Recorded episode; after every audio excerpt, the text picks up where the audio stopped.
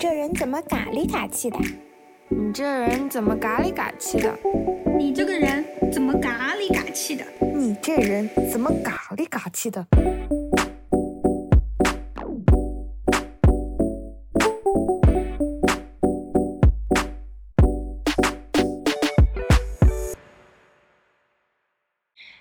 大家好，欢迎回到咖喱嘎气嘎嘎蓝我是主播 Erica，欢迎来到 Episode Fifteen 第十五集。这一集呢，我本来是想要做一个年终总结的，但是呢，因为我的年终总结反正要在。微博也发一遍，然后在微博发的呢有广告植入，有钱得，所以我决定只在微博发了。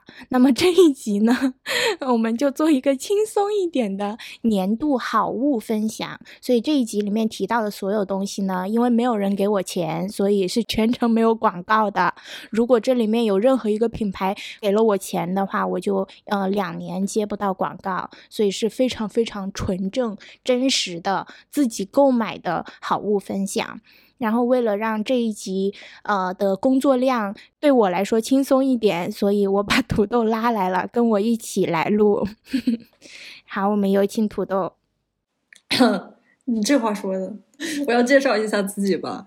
Hello，大家好，我是土豆，我在负责 Gaga Land 的剪辑，还有听众投稿的筛选、时间线的编辑、官博的运营啊等等这些。然后这一期呢。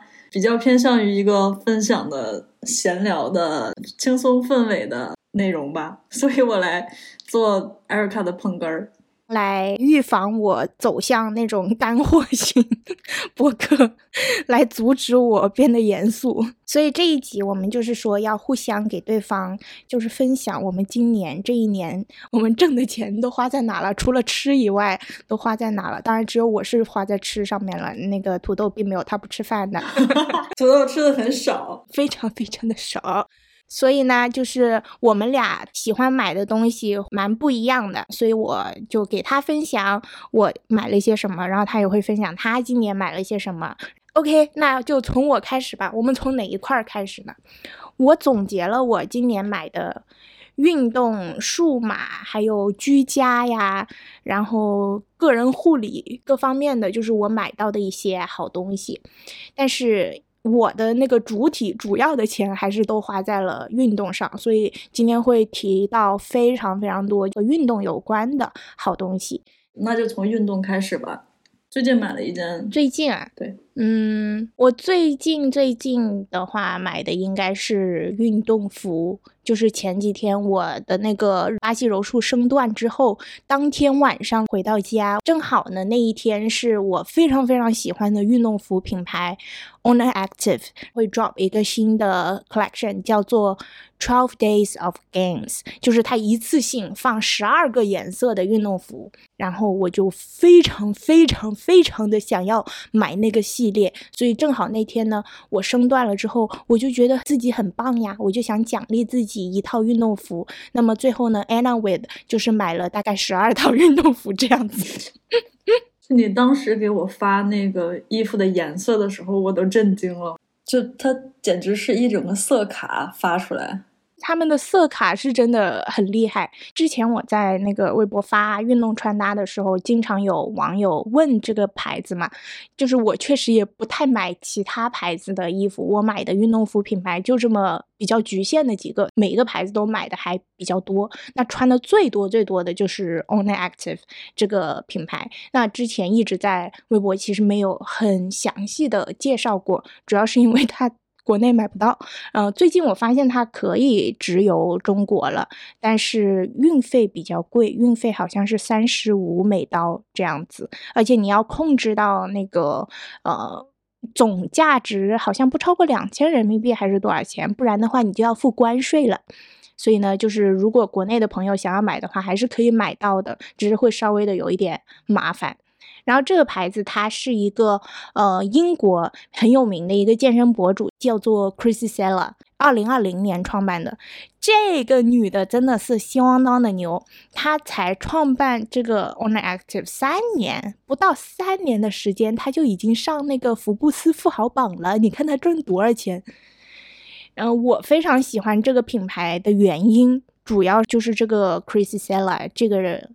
健身博主，我们俩身高、体重、体型特点都还蛮接近的，所以就基本上他能穿的衣服我都刚刚好合身，所以基本上就是他穿什么款，我就呃会跟着买什么款，完全不会踩雷，完全不会出错。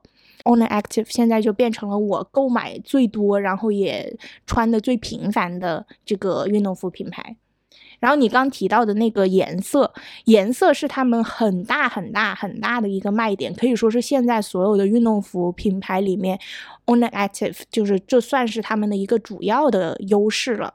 他们的那个颜色是有非常非常特别的设计的，就是我之前也给你看过它的那个色卡嘛，你可以发现它的那个各种颜色搭配在一起是很和谐的，它不是那种会让你觉得两个颜色放在一起很突兀的感觉。就是你用这个颜色搭它那个颜色的话，好像本身就是浑然一体的，本来就应该是这样子一套的感觉，所以这也是我很喜欢他们的一个原因。所以呢，到现在我那天还数了一下，从他们创办到现在，我已经买了。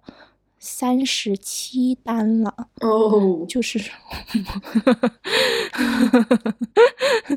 但是这是从二零二零年开始，就是说三年三年多了，快四年了，买了三十七单也还好吧。好的。还有刚才我想问，如果有人想拼单，这两千块大概可以买几件呢？两千块差不多三百刀可以买到。五到十件，看你的单价了，因为它的 bra 基本上是三十多美刀一件，但是它的 leggings。都是五十五美刀一件，所以如果你主要买 bra 的话，或者买 T 恤，T 恤的话都是二十多刀一件，那你肯定这个在那个免关税的范围之内，你可以买到蛮多件的。但如果你买卫衣，卫衣都是六十多刀一件，然后 leggings 都是五十五，也有的六十一条的话，那就可能只能买到四五件、五六件这样。之前我看国内的朋友好像都是找。代购买的，嗯，但是代购的话，它肯定要赚一层嘛，我就觉得你还不如直接就是自己直邮好了。而且像这种运动服品牌，国内还蛮容易。就是 仿造抄袭，就是你如果是跟代购买的话，我觉得有一点点可能会买到假货。毕竟这个牌子现在真的非常的火，它有一点点像，嗯，取代了以前的 Gymshark。Gymshark 是在 Owner Active 之前类似的一个非常非常硬核的一个运动品牌，专门做举铁的运动服的。然后它火了之后，就是。出现了非常非常多的假货。我这里也可以给大家就是对比一下这几个牌子，就是如果举铁的比较多的朋友的话，可能，嗯，对这几个牌子都稍微有一些了解，但是因为都蛮多钱的嘛，所以可能会要做很多功课再开始买。就是像 o n e Active 和 Lululemon，还有 Gymshark，还有 Alpha Let，还有 Women's Best，这算是几个目前在这个健身服领域里面呃最大的几个牌子了。他们之间其实是。有蛮多区别的。首先，那个和 Lululemon 比的话，Owner Active 它最大的优势肯定就是价格了。没有谁的 leggings 比 Lululemon 要贵了，对吧？啊，bra 也是它最贵。Lululemon 怎么说呢？它的面料是很舒服，但是它的版型、它的弹力、呃，它的走线的那些设计呢，我觉得它只适合瑜伽、普拉提和上班。就是日常通勤，我觉得 Lululemon 是完全 OK 的。嗯，还有一个，我觉得 Lululemon 的一个非常非常明显的短板，就是，呃，它不太适合那种肉量比较大的女生。就是比如说我，它的 size，因为它的版型的弹力，我觉得还。比较有限，就是我一般穿 leggings 的话，我会穿小码的版型，但是它的小码的版型撑不了我的肉量。你的大腿，你的健壮有力的结实的大腿，对，能理解。对，大概就是这个意思。嗯，而且它不太能够承担高强度的训练。然后再对比那个 g i n s h a r k g i n s h a r k 和 Owner Active，其实最开始他们是从同一个工厂做的，而且他们的版型和面料都非常非常非常的接近，尤其是 On Active 最开始的两批 leggings 和 Gymshark 之前的 leggings，说实话，我觉得没有什么区别。但是后面慢慢的，它有了自己的创新，它可能有了别的工厂，然后才开始和 Gymshark 和其他品牌有明显的区别开。我个人会觉得 Gymshark 更适合像那种做 CrossFit、做 Powerlifting、做力量举，就是比。正常的举铁又要再硬核一点，呃，再强度再高一点的运动，因为它的支撑性很强，然后它的面料非常的紧实。但是 On Active 它整体，它所有的 bra 和所有的 leggings，它的面料都是偏。轻薄的，尤其是它最火的几个系列，其实都是比较轻薄、贴肤，然后弹力非常非常大的，就是它可以满足日常生活你任何任何的 active lifestyle，然后也可以满足各种各样的运动，就比较高强度的训练啊，包括格斗类的运动，它也都是可以支撑的。嗯啊，然后 Gymshark 的话就相对来说更硬核一点，但是 Gymshark 可能日常穿就不太不太日常，不太舒适。呃，不太居家。然后另一个牌子是叫 Alpha Lit，Alpha Lit 也是就是这一个领域里面非常非常有名的一个牌子，而且很多人都会拿 Alpha Lit 和它的 Amplify 系列的 leggings 和 On Active 的 Effortless 系列的 leggings 放在一起呃对比，然后有一些人会是 Alpha Lit 的忠实 fans，然后有一些人会是 On Active 的忠实 fans，但是对我来讲，其实这两个 collection 这两个个 leggings 系列没有太大的差别，就是它的差别非常非常的小。区别就是那个 Alpha Lit 它会有一些图案的设计，呃 Owner Active 是完全 totally 没有图案的，它整个品牌所有的单品里面都没有图案。最大的图案就是它的 logo 了，就没有别的了。但是 Alpha Lit 它会稍微有一些些那种图腾的设计，然后它会有比较多的走线。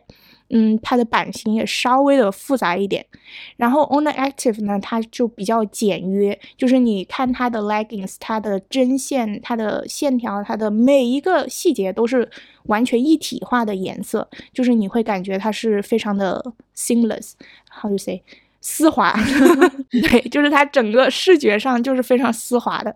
然后 Alpha Lit 它的那个高腰，它的那个 waistband 这里腰的部分，它是做了三层不同的加压的，所以 Alpha Lit 它的那个高腰的部分会更高和更紧，然后面料也更厚实一点。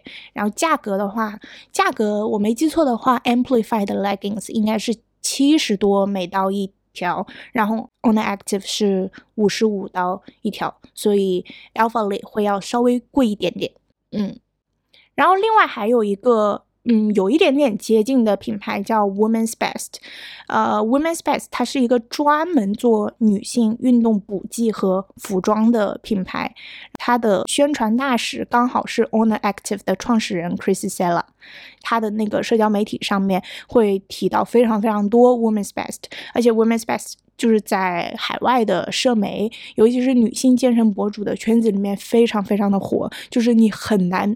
不看到它，所以你很难不看到它的广告，所以我也就买了冰鞋。但是我还是嗯蛮喜欢这个品牌的，它的运动补剂感觉一般吧，但是它的服装我觉得是比较适合居家类的运动服，就是它的整体的面料要比 Gymshark 比 On Active，我个人感觉是要都舒服一些，整体版型稍微的宽松一些。就比如说我同样穿 S 码的。呃，On Active 的 leggings 我会是刚刚好贴合的一个状态，但是我穿 Women's Best 的那个 S 码的 leggings，它的弹力非常非常的大，就是我还可以腾出非常多的空间来，因为我是一个 leggings 半永久的人，就是我就是不管做什么我都要穿 leggings，所以我在家有时候也是会穿 leggings。Women's Best 的 leggings 对我来说，我觉得会比较适合日常活动和居家。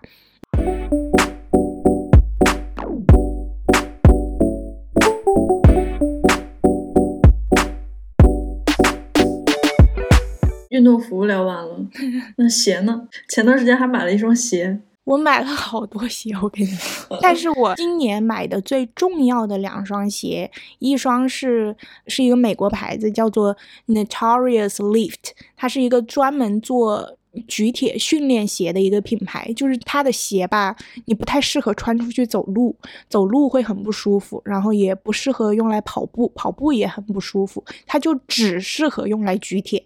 所以我就是把它收纳到我的运动包里面，每天背着走。就是到健身房了，我才换上那双鞋。我之前去健身房举铁的时候，我一般会穿那个 Vans 的板鞋或者匡威的帆布鞋，因为举铁训练的时候，呃，你的鞋子的需要最大的特点就是它需要平。它的底需要薄，这样子你的脚才可能尽可能的抓地，这样才会有比较好的从脚部开始的支撑。嗯，但是呢，帆布鞋我感觉都有一个问题，就是它的鞋底有一点太硬了，就我个人感觉是没有那么舒服的，尤其是呃上重量之后，然后就是它的底稍微的有一点滑。我的意思是，那个脚在那个鞋子里面可能会有一点滑，就是在那个负重下面的话，我的脚就有可能会有一些细微的移位，就不太稳定。所以呢，我考虑了很久。在举铁几年之后，我终于买了我的第一双深蹲训练鞋。这个牌子就是刚才提到的，叫做呃 Notorious Lift。然后我买的这个版，它是叫做 Sumo Soul Gen Three，呃，什么第六代什么的，反正这个名名字大概是这样。到时候可以把那个型号打在 show notes 里面，比较复杂。然后这个训练鞋它的特点就是它的底非常非常的。平，然后非常的薄，然后它的呃硬度也是比较恰到好处的，它不会让我觉得它太硬，但它又不会像那种拖鞋一样那么软，所以它的抓地力就很强。还有它的那个底的形状的设计是有一点点像一个小小的呃船状的碗，但是它大部分还是完全贴地的，所以你的脚在里面就是不太容易挪动。还有它最大最大的那个特点，也是它这个系列的最大的卖点，就是它在脚趾的那个位置、脚背的那个位置，它设计的非常的宽，就是我的脚在里面可以完全像这样，脚趾全部张开，嗯，像壁虎那样。对对对，你就哪怕是手吧，你手指全部张开，这样子，你如果是抓一个东西，你的那个抓力就会更强嘛。所以脚也是一样的，所以就是你的脚趾能够分得越开，在鞋子里面，你的脚的抓地力就会越强。那这一点对我们深蹲。呃，硬拉包括臀推这些复合型的大重量的动作的话，是蛮重要的。就是你的脚趾跟呃地面的接触面积越大，你的下肢就会相对越稳定。那脚一稳定，膝盖就稳定，膝盖稳定，脊椎就稳定，就不容易 受伤。嗯，它是一个 连带性的 作用，对。然后它上面有两条那个魔术贴，嗯，这一点我也比较喜欢，它没有鞋带。我这人真的很懒，我不愿意系鞋带的。然后它正好这个是就贴一下就好了，可以调整那个紧实度。还有就是它收纳的体积很小，因为它很薄嘛，比较容易携带。嗯，这是我算是我今年买的最最最重要的一双鞋了。换了这双专门的深蹲训练鞋之后，做那些大重量的动作的时候，就是我个人能够感觉到我的身体整个要稳定很多，然后脚也要稳定很多，不容易挪位。但是它毕竟就只是一双深蹲训练鞋，它并不是一双普通的运动鞋，它非常的不适合跑步，因为它没有减震设计。实不相瞒，我试着穿它跑了一次步，给我痛的呀，就是感觉那个地面在直接撞击我的脚板。嗯，还有它也不适合日常走路，我光是在健身房里面走来走去，我都觉得并没有很舒服。嗯。那你除了之前的板鞋和帆布鞋去训练之外，你有没有穿过一般的运动鞋去训练？就是介于这两者之间的。有，但是我可能之前穿的那种运动鞋偏向于跑鞋的鞋型，并不太舒服。然后我今年就为此也买了一些其他的运动鞋，然后试下来。哦，这里要提一下，就是我大概是在年中的时候发现自己的右脚有扁平足。咱们就是说活了二十多年，并不知道自己有有有这个东西。扁平足就是你知道什么是扁平足吗？我知道，就是一般人他那个足弓是那个弧度，但是你这个弧度就比较小，相当于比较平。对，我的足弓是这样，就是没有什么支撑，所以我做那种跳跃呀或者跑步啊这些动作的话，我可能会倾向于膝盖内旋，还有脚的呃内翻，就是长期积累的话，让又加上我这么大的训练量，就很容易造成那个脊椎错位的损伤，还有膝盖错位的损伤。所以呢，我为此专门去寻找了扁平足适合的运动鞋，然后买了一个我实在是没有想过自己会买的牌子，就是亚瑟士的那个。那个系列叫做 Gel Cayano Twenty Nine，那个系列就是完完全全为我们扁平足设计的。就是它那一个系列呢，它的脚背就是脚趾的位置都很宽，这样子我可以在里面，就是和那个深蹲训练鞋一样，我可以在里面把我的脚趾完全的打开。然后就是它的那个足弓位置，它的鞋底做了一个。嗯，应该是中等强度的一个支撑，就是给你人造了一个足弓，让你强行拥有有足弓的功能，这样呢就可以减少一部分膝盖内旋的可能性。还有就是它的那个底，它的那个减震胶，我感觉是做的蛮好的。就是我穿它跑步的时候，我能够感觉到它比我之前那些普通的跑鞋还要更舒服一些。它的那个回弹的效果是蛮好的，能够缓冲掉一些冲击。然后它，呃，我感觉这个鞋子就是它比较的全面，它可以训练，可以日常穿，可以穿去通勤，然后也可以长时间的跑步，嗯，就是各方面的，嗯，穿鞋的需求它都能够满足吧。但是它的缺点也很明显，就是它好丑，我真的觉得它很丑。没有人觉得 亚瑟士很丑吗？有，因为我买的是女款。因为因为我的脚是三十七码嘛，我上次问了他的男款最小码好像是四十还是四十一，就我很无语，所以我只能买他的女款。但他的女款的配色就很丑，很丑，很丑。那最后我就买了一个非常非常的，嗯，就是那种粉粉的肉色的 那种配色的一双运动鞋。嗯，我只有在万不得已的时候才会穿它。嗯。这个色彩区分有时候真的有点烦，而且同一款鞋如果分男女款设计，女款的鞋楦一般会比男款设计的更窄。对，我就不喜欢窄小的这种感觉，然后穿起来也不舒服。嗯，我小时候自己选衣服选鞋就基本上都会买男同款。而且会喜欢穿起来宽松一点，就比我真正的脚长要长出一个手指的距离，大概半码或者一码吧。那你不会有一种像是拖着鞋在走的感觉吗？就它不会大那么多，好吧？一指的距离，也就是有刚刚好的余量。如果大两个码以上，才会有你说的那种问题，就是像小孩穿大人鞋一样，就是稍微大个一码半码，它。没有别的，就是舒服。OK。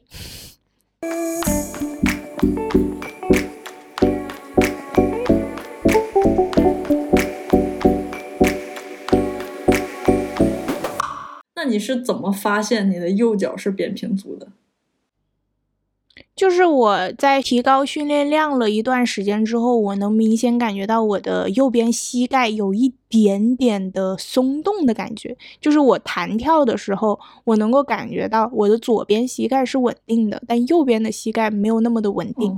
然后后面我去去找了那种足弓医生去看了一下，然后去在那个机器上面检测了一下，就发现我的右脚是有一点点轻到中度的足弓塌陷，也就是扁平足。那你左脚会不会稍微有点不舒服？会有不一样的感觉，但是它整体包裹感还蛮强的。然后它整个鞋子的版型是很舒服的，它的那个支撑也不是那种很硬的支撑，就是我能够感觉到它穿它跟我穿拖鞋的感受是不一样的，但是又没有到那种会让我觉得不舒服的程度。哦，这些运动鞋都花多少钱买的？深蹲训练鞋好像还好。呃，我没记错的话是三百多到四百人民币。嗯，我只在训练的时候穿嘛，所以我可以预感到这双鞋我至少可以穿个三四年吧。嗯，这个钱还是花的还蛮值得的。嗯，亚瑟士的这双鞋呢？就那双我是在那个特卖店打折的店买的，打完折应该也接近一千人民币。嗯，它的原价好像是一千四左右的。我的鞋子其实都会穿蛮长时间的，就是这双鞋我预感也是会要穿个好几年时间的。那你有去穿它去举铁吗？去训练吗？会，就是我感觉它穿它举铁没有任何问题，只是说呃，在下肢训练的时候，我还是会认为深蹲训练鞋专门的深蹲训练鞋要更保险一些。更保险一些，对，就是因为因为它的那个抓地力还是要更强的嘛，就是它预防受伤的那个性能还是要更好的，我觉得。嗯，但是我觉得大家也，呃，如果你是刚开始一开始训练的话，你可以对这些专业的装备有一些了解，有一些尝试。但是我们上一期投稿里。我印象深刻，有一位听众，他说他从一开始走进健身房到后来，就他开始训练，在装备上花费的成本不超过五百块。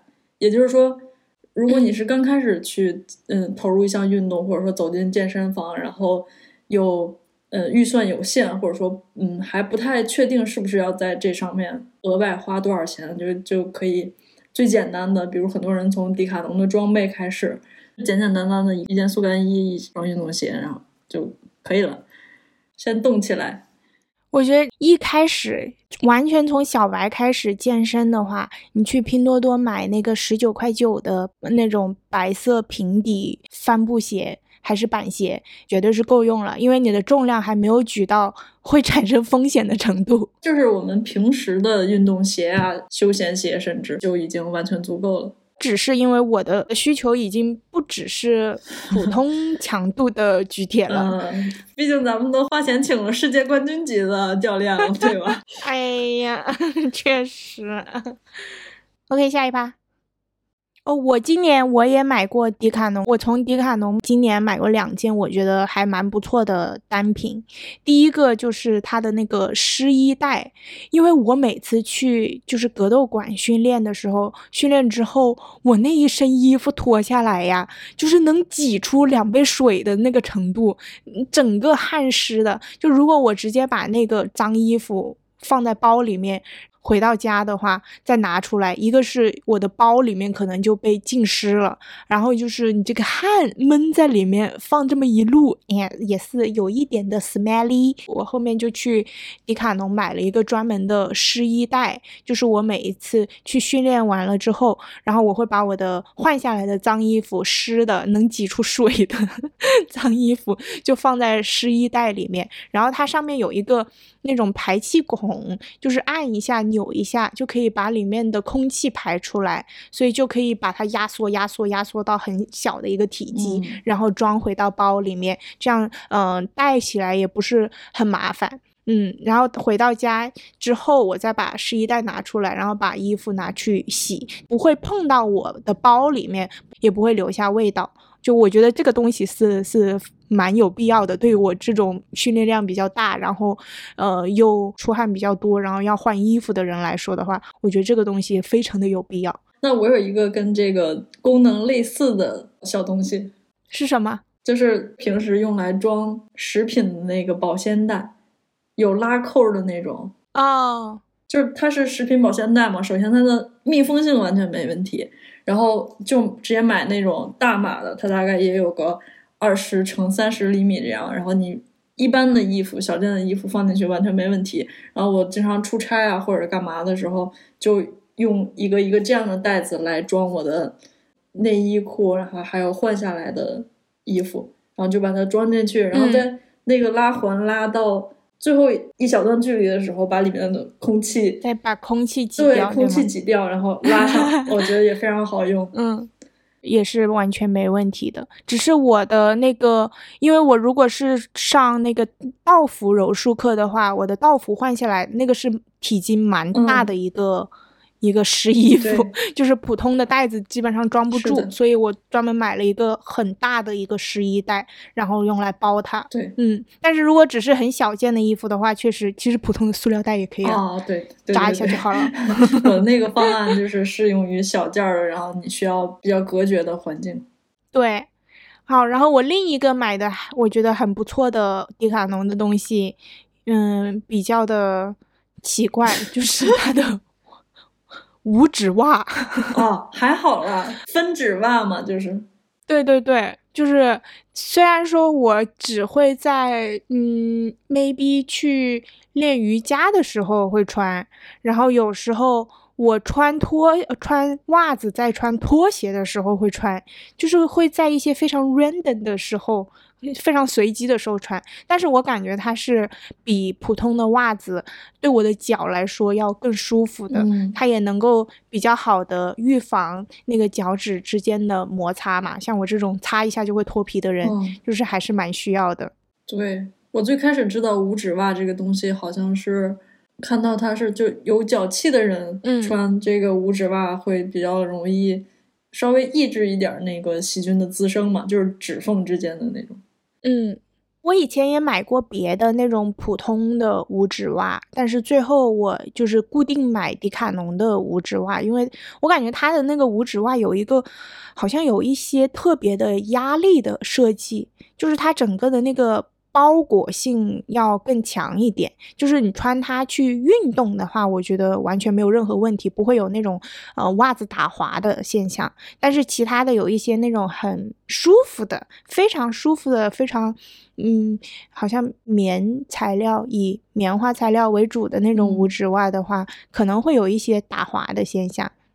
所以我感觉就是迪卡侬的五指袜更适合运动一些。嗯可能毕竟是专门做运动的品牌吧。嗯，我今年也有买到一件迪卡侬单品，是它的游泳浴巾，就比较轻薄，然后速干，最大号的是八十乘一百三还是一百四来着厘米，然后出门带放包里，小小的一个。嗯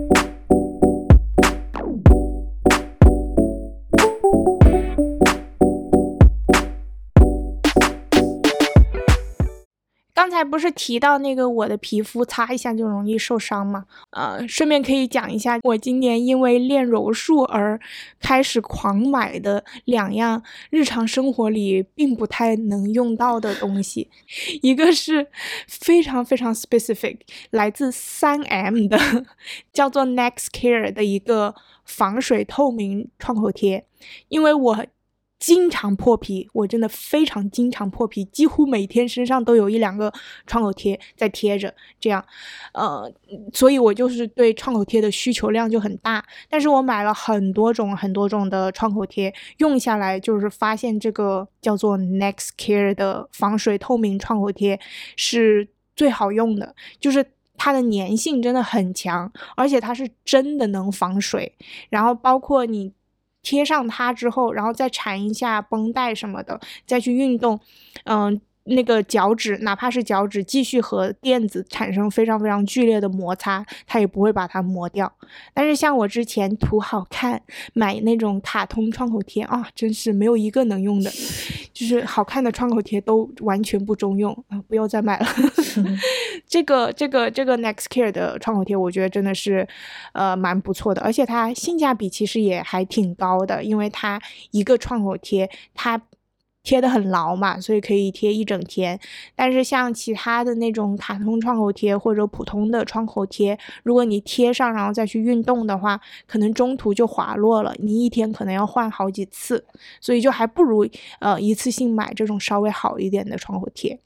然后另一个我买的一个神奇的东西是，呃，这个牌子叫可服，嗯它应该是做医就是医药类工具，医疗器械。对对对，它的一个自粘弹性绷带，就是我之前，嗯，因为我最常受伤的部位就是手指跟脚趾，那一些固定的每次都受伤的部位，就是大家也。学聪明了嘛，就是会在训练之前把它包起来，这样就不容易摩擦擦破了。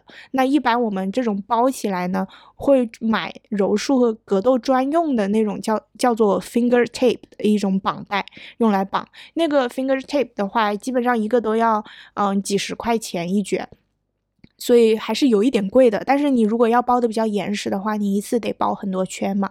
而且我发现它也。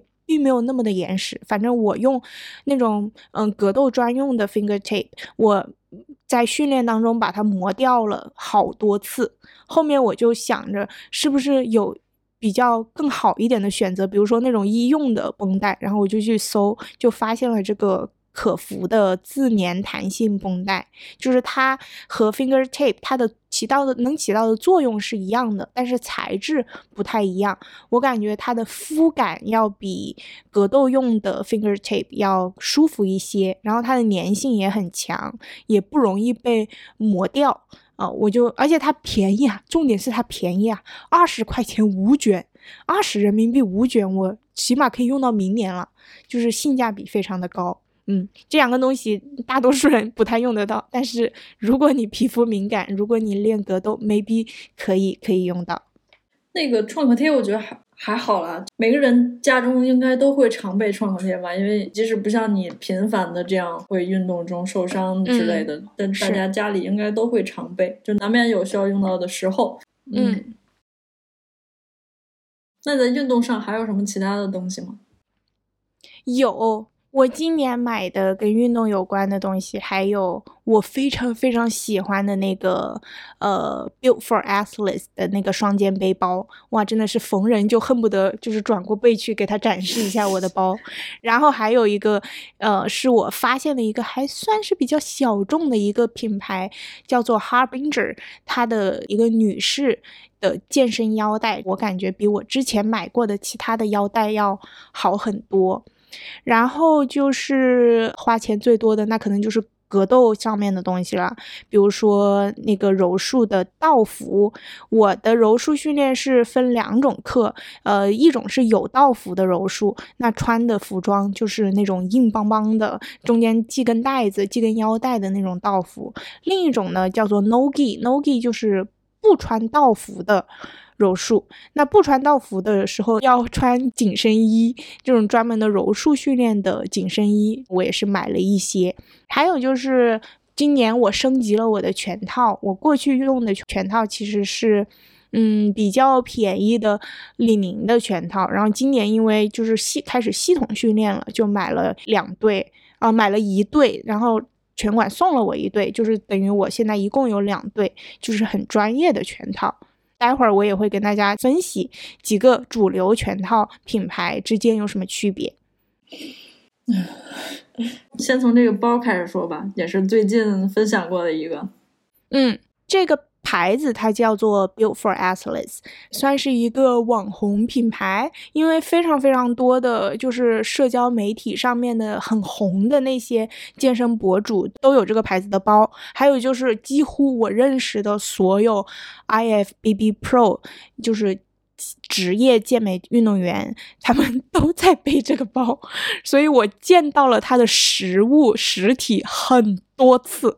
就是我们健身房里面 size 最大的几个人，最职业，然后最厉害，体格最大，肌肉最多的几个人都背了这个牌子的包。咱们就是说。我就是看了很多次，我就感觉这个包跟肌肉怎么那么的配呢？其实去年我也有想过我要不要买，但是当时我觉得，嗯，好像我还没有大到 可以背这个包的程度。那么今年呢，咱们就是说，就是自信了一些，所以我觉得我值得背它了。但当然了，从实用性来讲，它也真的是一个我觉得很完美的一个运动双肩背包。它真的非常非常的能装。我买的那个型号叫做呃 Hero 二点零那个系列，然后我买了一个酒红色。它有很多很多的颜色，但是大部分颜色都是那种偏深，然后偏硬核的感觉的。就这个包，它贵呢，也是真的贵，就是它折合成人民币要一千六百多人民币的样子。然后我搜了一下，这个牌子是可以从英国直邮中国的，但是。我不知道它运费是怎么算的，我也不知道它要寄多久。就是我查到了它的那个那个 shipping country 里面是有有中国的。嗯，然后我买的这一款，它的容量是四十五升，然后它可以装三十公斤的东西，也就是说从重量上来讲的话，它可以装下我的整个行李箱还有多。它的那个容量，因为我平常一天之内。很有可能要跑三四个地方，就从早上出门，可能要到办公室，然后要到健身房，要到格斗馆，然后还有可能到朋友家里和朋友聚餐吃饭。所以我一天当中，我如果中途不回家的话，我得一次性带齐我这一天要用到的所有的东西。这里面就包括我的电脑，然后至少两套衣服，然后我的洗漱用品，呃，尤其是我格斗训练安排排在比如说上午的时间。然后下午我得出去有事的话，那我中途肯定得洗个澡啊，我不能就是臭着去见人嘛。然后还有我的健身工具，包括什么弹力带呀、助力带呀，还有健身腰带呀。啊，这个腰带待待会儿会讲。还有水壶、深蹲的训训练鞋，还有各种创口贴、洗手液、卫生棉条。呃，乱七八糟的，反正很多很多的很多，我觉得我可能会需要用到的东西，我都会装在包里。所以这一个包它就是非常非常的能装。很多人就是每次我打开包的时候，他都无法相信我这个包里面有这么多东西。但是这也导致就是经常就跟朋友在一起的时候，有个朋友说你有什么什么什么吗？哎，我有。然后你有什么什么吗？哎，我有。就是什么需要创口贴的时候，需要卫生巾，需要棉条，需要湿纸巾、湿厕纸、充电宝。不同的那个数据线，咱们包里啥都有。这包就成了哆啦 A 梦的口袋。对对对，就是真的就是什么都能装下。然后它的设计也很人性化，就是它有非常非常多的可调节的袋子，所以就即使它装了这么多东西，就重量上来说是真的很重了。但是背在身上的话，因为我可以调到自己最舒适的一个高度和它的一个紧度，反正各方面都可以调。还有就是它的分层非常非常的多，就是每一层包它一共有两层大的空间，加上一层中等的空间。和一层小的空间，然后两层大的空间和中等空间里面又都有再分层，就是可以非常非常完美的把各种东西都有序的收纳在里面。还有它中间的两层那个大的呃包是可以完全就是一百八十度那样打开的，所以你可以更好的塞不同的东西。它有单独的电脑仓吗？有的，就这个对我就比较重要，因为经常也是需要带着自己的十六寸电脑出门。对，电脑真的很大，像那种小一点的书包就没有办法带我的电脑了。然后就是它的整个造型的设计比较。机能硬核，然后它的颜色也都是比较硬、比较深的颜色嘛。还有就是它的那个小包上面，它是可以贴你自己买的一些乱七八糟的贴布的。虽然我还没有买，就是目前我的那一块是空的，但是它可以买来贴上去。你就可以自己找一些喜欢的那种设计的贴布，然后贴在上面，你整个包就更加呃个性化了。对我看到。这款包你给我发图的时候，就想到它的设计原型就是一些军用的背包，嗯，对，然后经过改良设计，就像现在很多品牌的一些工装裤啊，都是根据各个国家军队公发的一些服装款式来呃进行了改良。嗯，我之前也收藏过类似的款，然后法军公发的突击包，英军公发的那个什么单兵背包。四十五升有三十升，还有那种十五升的小包，嗯，它们都是这种类似的设计，功能性很强。对，功能性很强，然后非常的耐用。它不仅可以在你包上加一些贴纸什么的，它甚至有配件，有额外的什么水壶袋啊，还有小的各种各样的收纳袋，不同功能的。嗯，因为它包的外身是有魔术贴的，可以直接通过魔术贴的方式把它牢牢的贴在上面，去扩展整个包的形状和功能空间。对。这个 Build for Athlete，它这个牌子它也有自己的，就是可以扩展的那个湿衣袋。我其实就是因为它的湿衣袋太贵了，我不舍得才去买的迪卡侬的湿衣袋。该省省，该花花。是的，而且它的那个整个外面的。嗯，表层都是防水的，所以就是作为一个短途旅行的包、户外包的话，也是完全够用的。所以我感觉这个包就是满足了我对包的最终需求。嗯，至少这种两三天或者三四天的短途旅行的话，我需要带的东西都能够完全装下了。嗯，我今年有淘到一个功能类似，也满足了我短途出行需求的包，而且只花了一百五十块。它有一个独立的电脑仓，能装下五十六寸的电脑，而且能起到保护作用。嗯，一个超级大的主仓可以装上两三套春夏衣服，加一台相机、一两个镜头，加若干的零碎小东西，什么充电器啊、乱七八糟的东西，加简单的洗护用品等等。然后它还有一个有一个个独立小袋的副仓。然后一个方便掏东西的前兜，一个背面在腰背部贴合腰部的可以放重要证件啊，甚至纸币，比如你可以放个一两万块钱现金呃防盗的兜，还在顶部，就是拎包的把手的位置有一个小拉链，下面有能放票据啊证件的一个小袋子。然后我拿到之后，哇，惊叹！我看了一下这款已经卖完了，但是。可以分享给大家几个淘货的 关键词：出口、孤品、双肩包、电脑包。嗯，就大概这样，可以看看有没有适合自己的。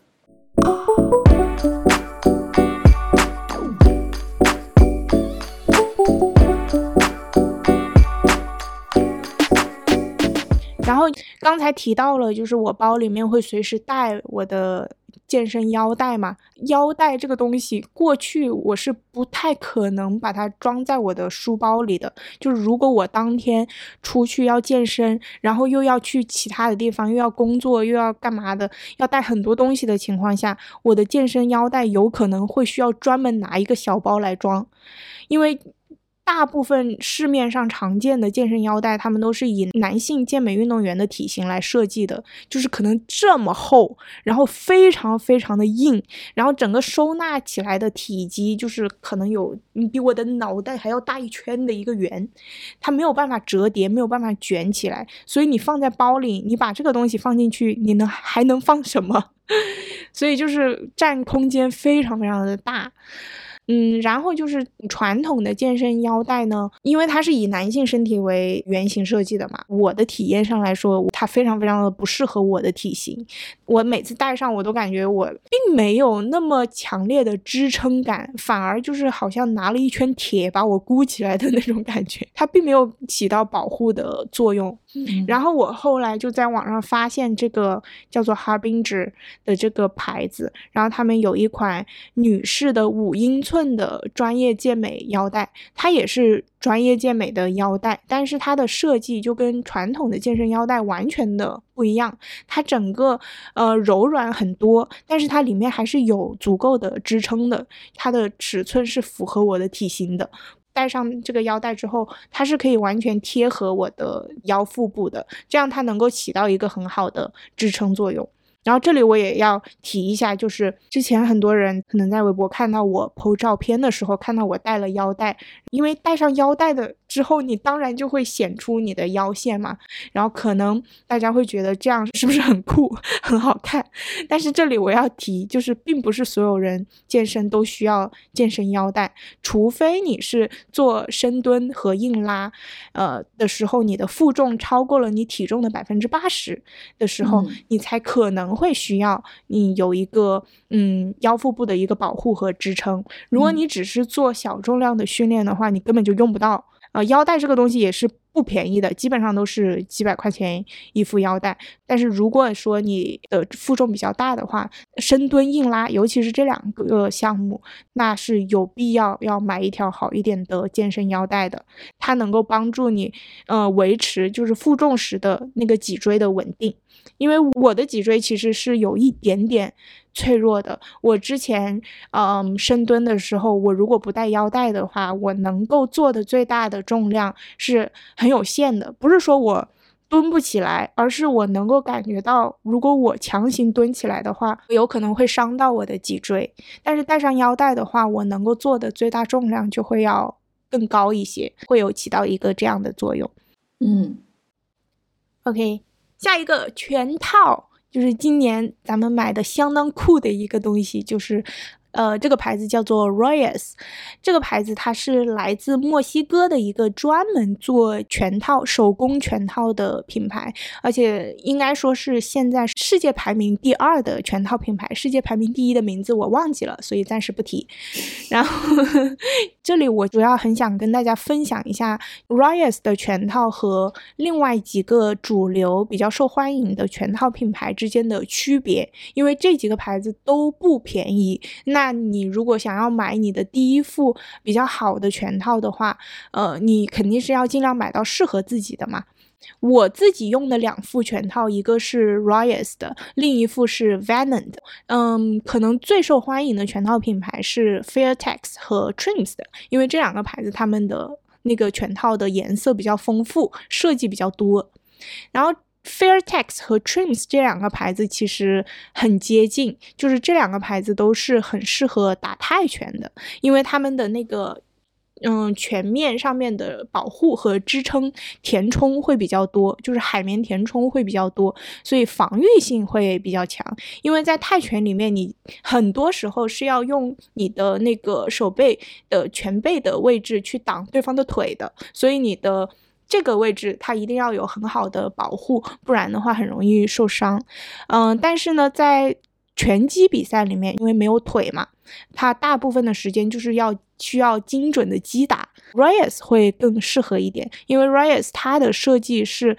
它会把它的那个拳套的重量集中在你的拳面上面，然后它整个的那个材质是偏硬一点的，所以它的打击性更强，而且打击的这个点也会更精准一些，所以呃，它会更适合拳击比赛。不那么适合泰拳，就是你用 Reyes 的拳套来挡别人的腿的话，你还是会 感觉自己被打的蛮痛的。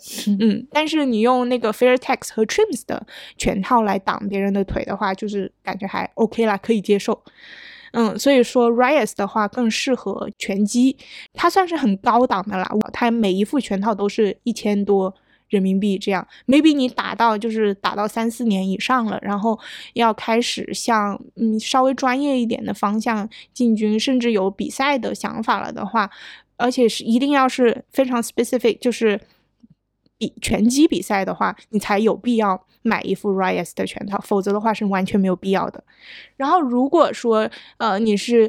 既打拳击又打泰拳，然后只打算投资一副稍微好一点的拳套的话，那就是 Venom 会比较适合，因为 Venom 它的呃在这个呃防御性和击打性方面，它做的还比较均衡，比较综合。当然了，它的防御就没有 Fair Fairtex 和 Trims 那么好，那么柔软，然后它的击打也没有 Reyes 那么精准。但是呢，它两方面都有稍微顾及到一些，所以它比较平衡。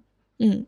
就像我买的相机一样，拍照也可以，视频也还行，就是一个水桶机。嗯，OK。然后全套说完了，然后就是柔术的道服。嗯，接下来我要介绍我买的柔术训练服。前面有提到，就是我的柔术课分两种嘛，分成道服的和无道服的。道服课就是那种柔术图片里面的硬邦邦的一身呃套装，然后中间会系一个腰带的。它是一个磨损量很大的一个东西，所以我觉得你要不然就是稍微花多一点钱买一套能够穿很久很久的，要不然就是买那种最便宜的，穿烂了也不心疼的。就是尽量不要买那种中间的，它也不便便宜，但它质量也不太好的那种。然后我今年买了有几套道服，其中有一套就是我觉得质量一般的，但是也有另一套我觉得是就是性价比很高。呃，虽然它稍微有一点贵，但是它真的非常非常耐穿，嗯，质量非常好的，就是来自 Venon 的那个柔术道服，那个系列叫做 Contender。呃，价格应该是六百七百人民币左右的样子。我买的其实是男款，因为 Venom 的柔术道服好像并没有分男女款，但是它的道服的模特都是男款，然后它的尺码其实是按照男版的尺码表在做的。然后 Venom 的这个柔术道服，就是它的面料呢，并没有那么的硬，所以你穿起来不会觉得不舒服。然后它的抓力也很强，就是我们在训练当中会需要用到的。还有就是它非常非常的耐穿，就是我已经穿它训练了。无数次洗了无数次，在地上磨了不知道多少次了，但是它现在仍然是还像新的一套，就仍然是完整度非常高的，所以这一套道服我觉得是还蛮推荐的。但是就是如果大家是在网上购买的话，一定要注意一下尺码的问题。呃，因为我通常穿柔术道服，我是介于 A 零和 A one 之间的这个尺码。如果我穿 A one 的话，是会更舒服的。但是我会选择买 A 零，因为我们在就是穿上道服之后，我们的衣服衣领啊，然后裤子呀是要被对方抓住的。所以就是从这个角度上讲，如果我的道服越宽松的话，对对方来说就是给了对方一些。优势，所以我要尽量穿，就是嗯比较贴合我身形的道服，然后留尽可能少的可以被对方抓住的服装面料的空间给对方。嗯，所以就是这个，我觉得可能是一个比较小的，大家可以注意一下的问题。然后就是无道服，我其实个人是更喜欢打无道服的，因为那个柔术道服真的是 就是体积很大，戴起来还是比较麻烦，然后嗯洗起来也比较麻烦。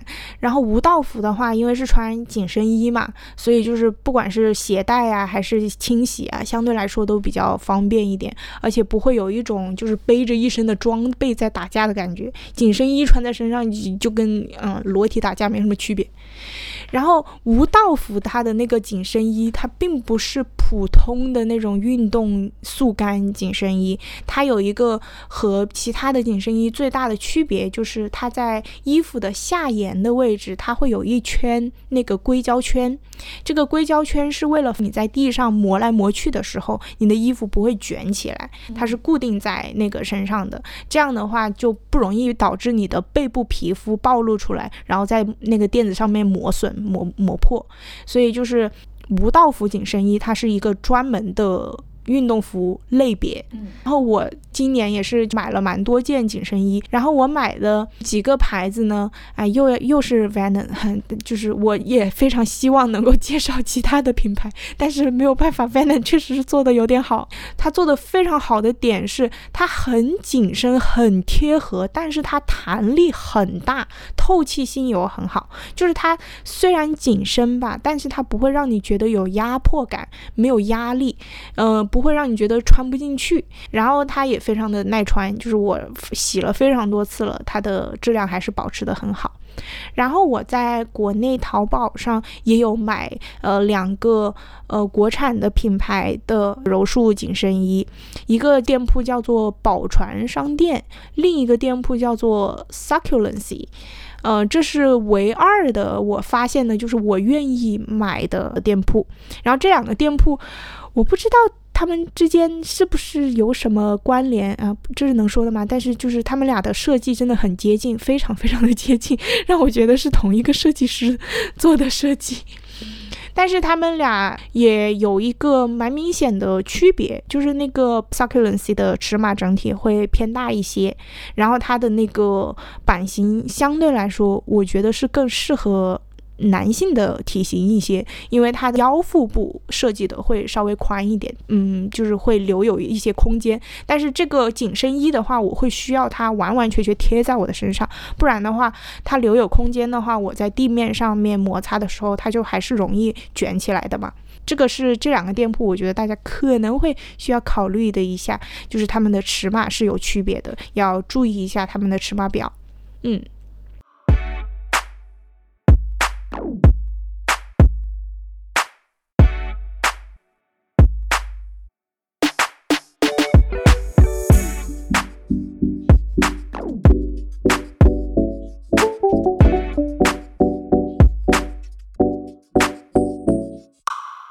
难以相信，我已经讲了两个小时的运动产品了。土豆，请问你今年有买哪一些跟运动无关的东西吗？跟运动无关的东西还是可以聊一下的。对我今年买的大头就是年初的时候，同时买了新的电脑，然后相机，然后后来又买了一个新的镜头。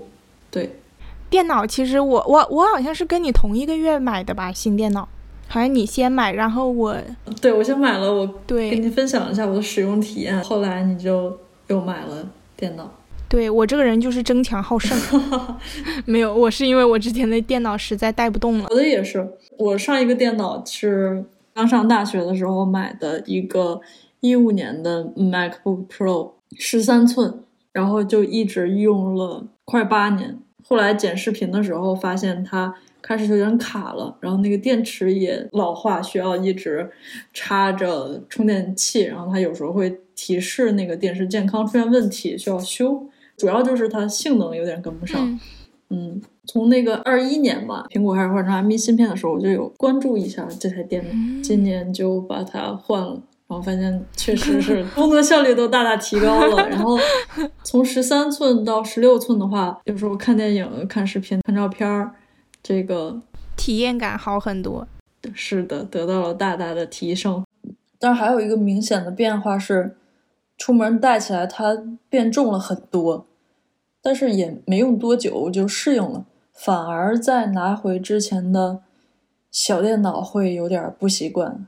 与此同时，这个新电脑的续航很强。然后，如果只是出门一天，然后你轻度、中度的工作，我可以不用带充电器。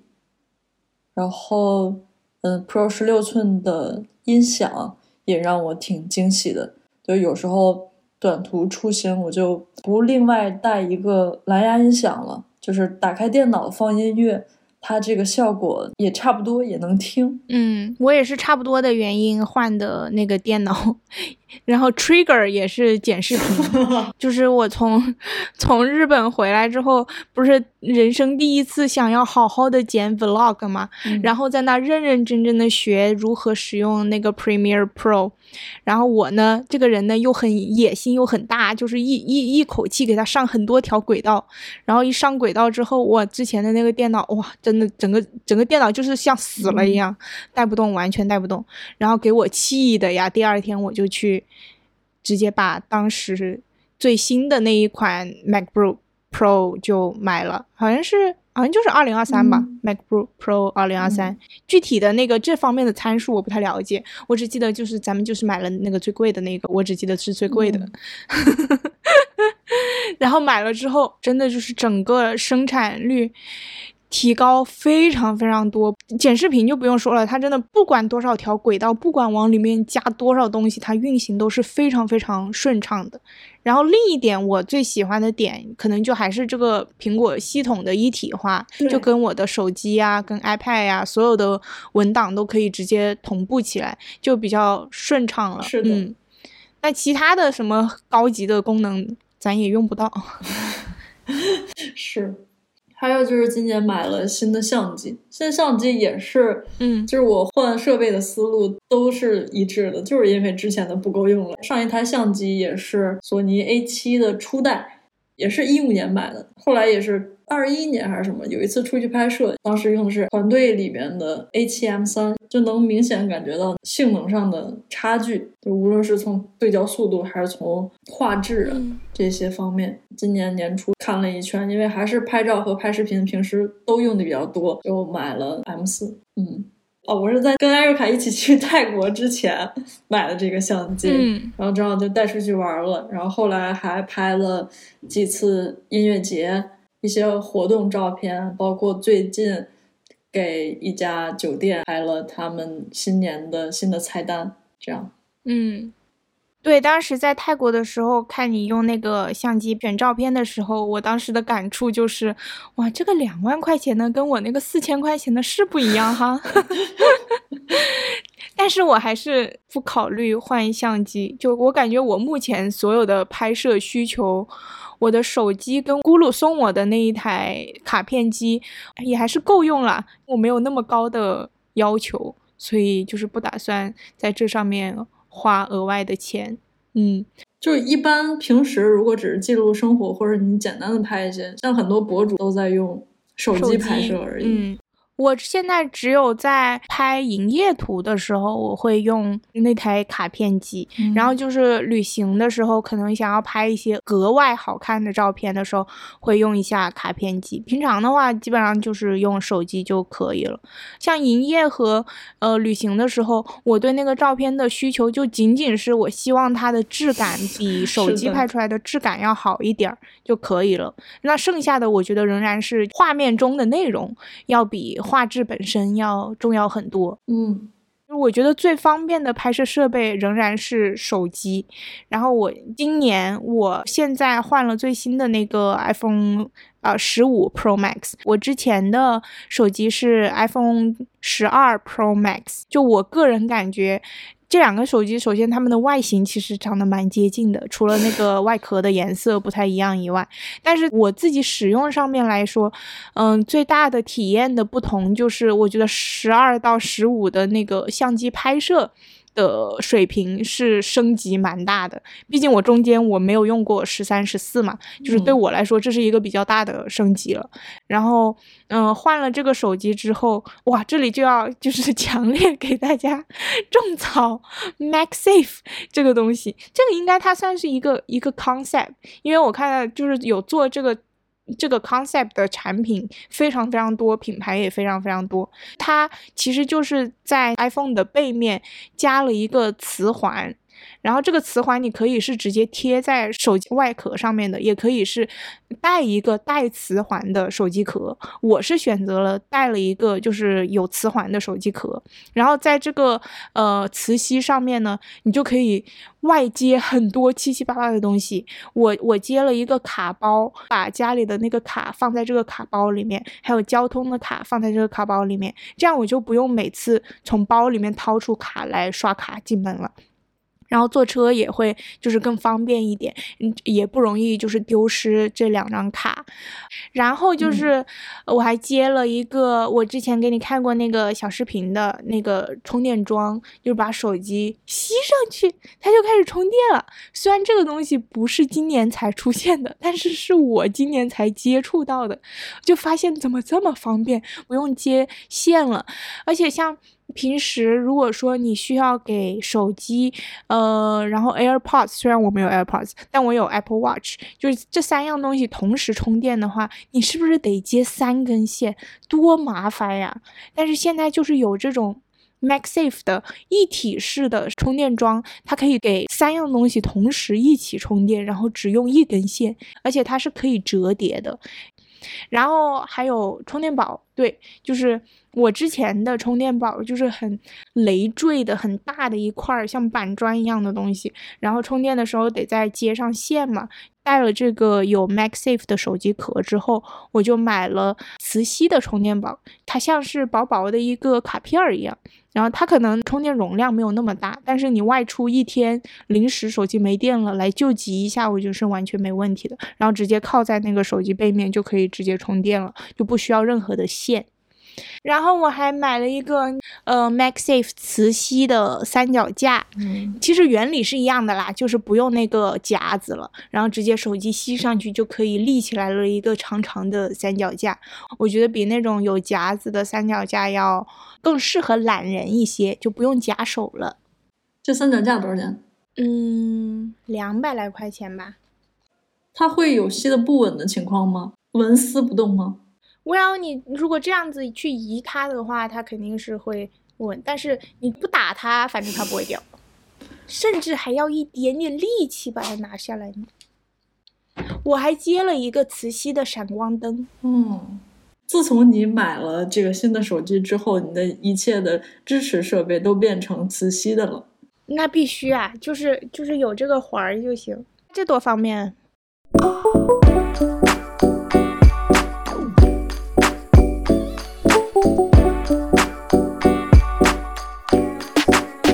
那这样的话，我今年还有两个和我的生活品质息息相关的数码产品。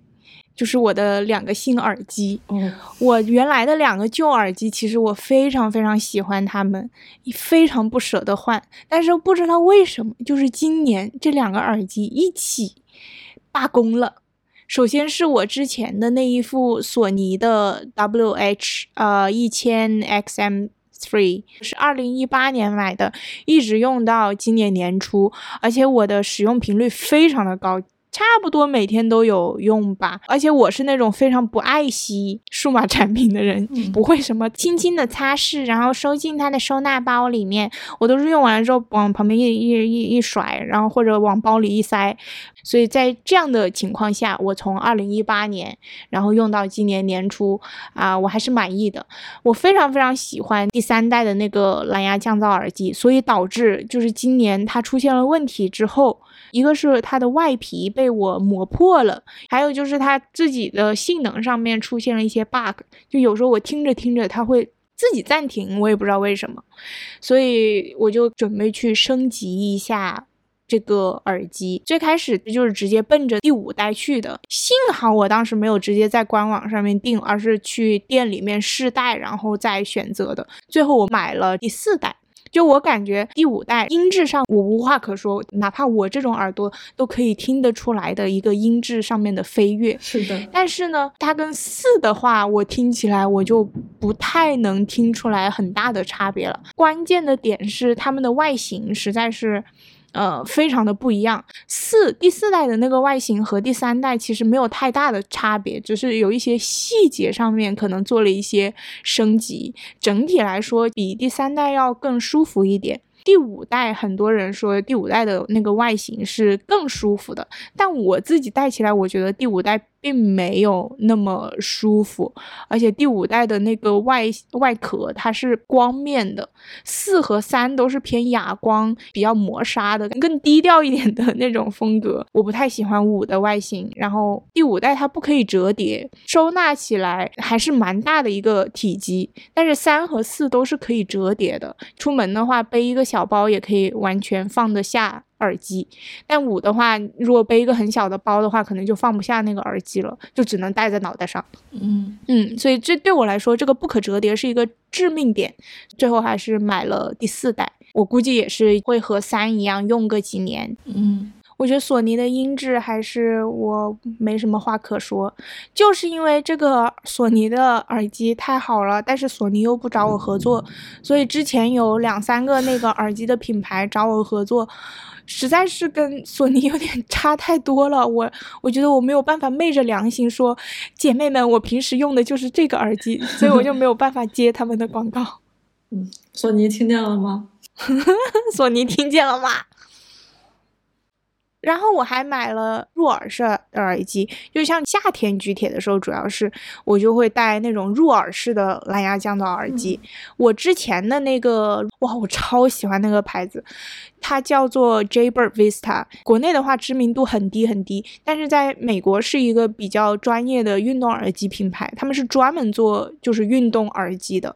之前的那个 Jaybird Vista 是我以前以前以前的教练推荐给我的，我用了三年多，它最后下岗的原因是因为它的那个外面的那个硅胶壳，它是一体式的硅胶壳，就整个被我抠烂了，所以就。没有办法继续用了，嗯，呃，然后我就去换新的耳机，本来是打算再换一个那个 Jaybird Vista 的，但是后来我去店里面试了一下索尼的第五代的那个入耳式蓝牙降噪耳机，这感觉是我戴过试过的入耳的耳机里面降噪效果最好的一款。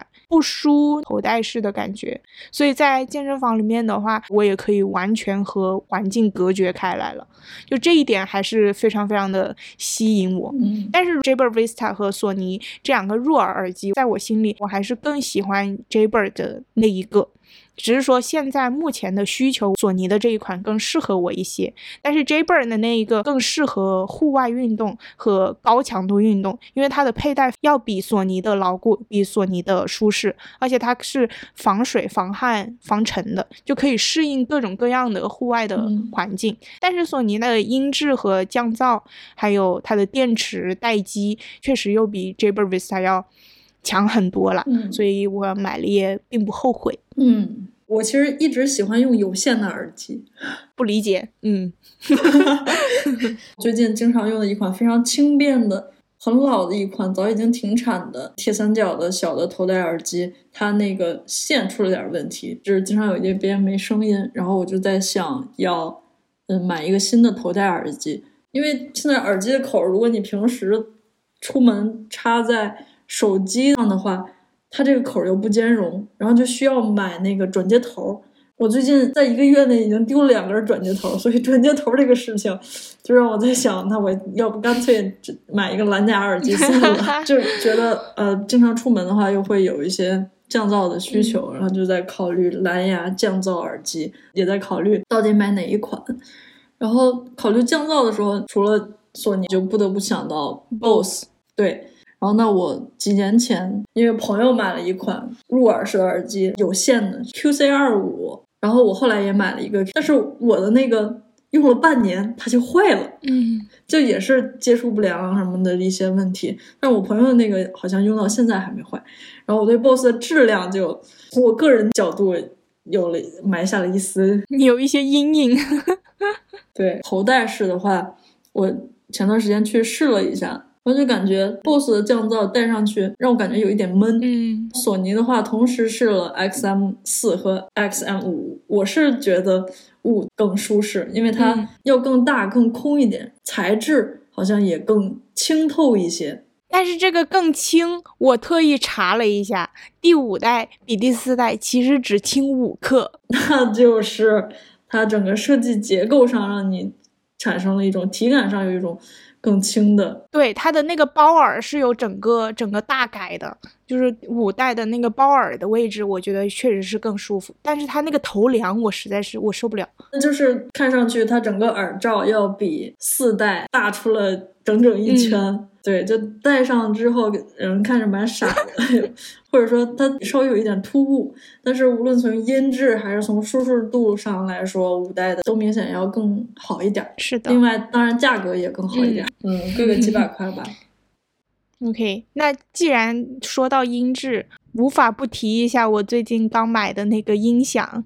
我觉得买音响是一个那种生活品质提升的里程碑式的 产品。就是你只有真的在家时间比较多，然后真的有一些休闲的时间，没有那么大的生活压力，在这种情况下，我觉得才会用到音响。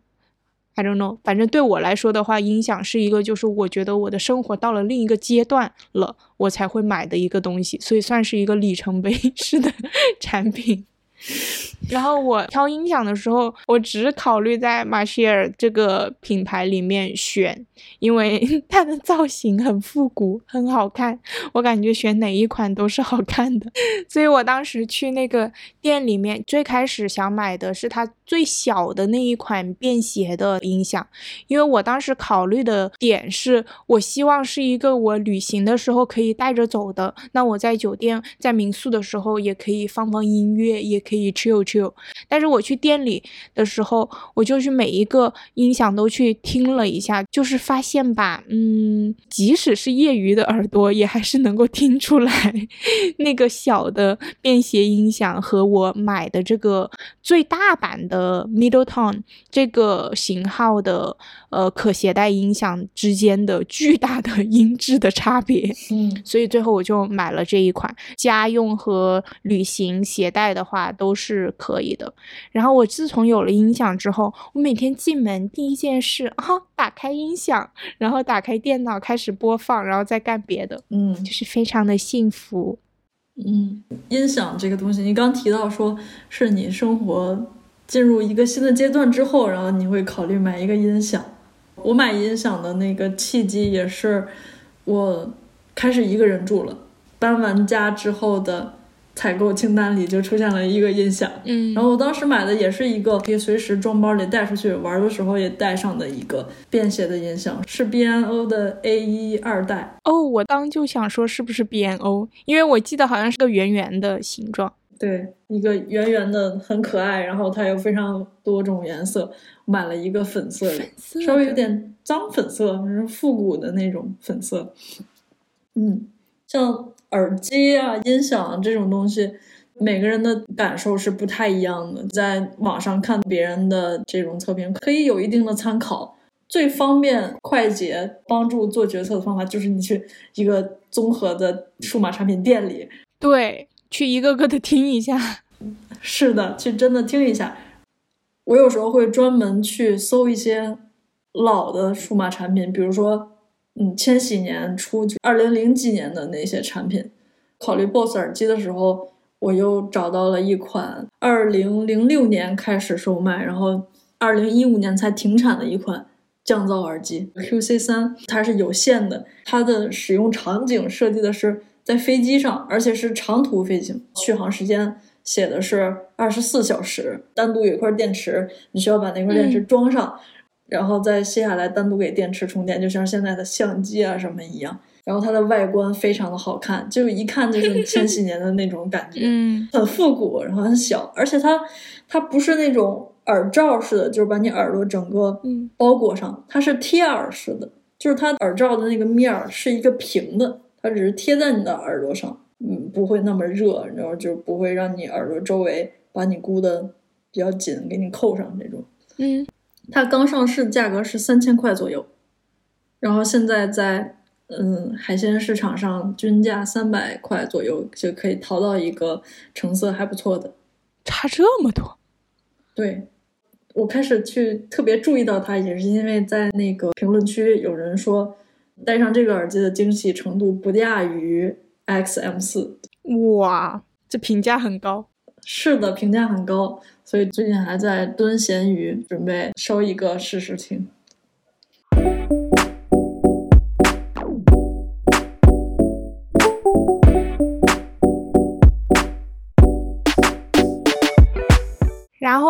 继续说居家的好东西的话，就是提升生活幸福感的东西的话，就必须要提我最近又买了四盒的 香薰蜡烛。这个牌子 我是买了四盒不同的香味的。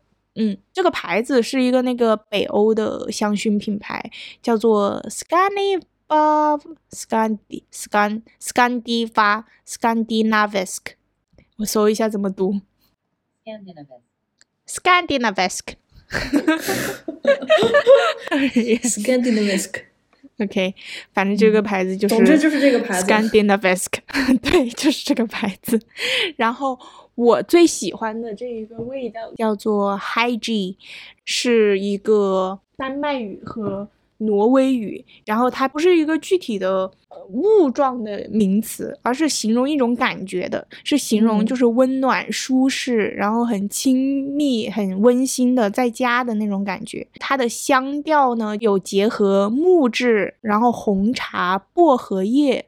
苹果干，还有烘焙肉桂粉，就是整体就是一哦个比较秋冬的、比较温暖、温馨的家庭氛围的那种味道。感觉很圣诞。对对对，反正就是很温馨。我每次闻到它，我都会觉得，嗯，到家了，对的感觉。我一回来，我就会把它点上，然后快睡觉的时候再把它熄灭。熄灭之后，它的那个味道也很好闻的。就有一些蜡烛，因为它用的那个蜡的品质可能不不是很好，你熄灭了之后，它会有一点点就是刺鼻的被熏到的味道。但是这个牌子的蜡烛熄灭之后，呃，它的那个烟熏的味道也自带一种香气。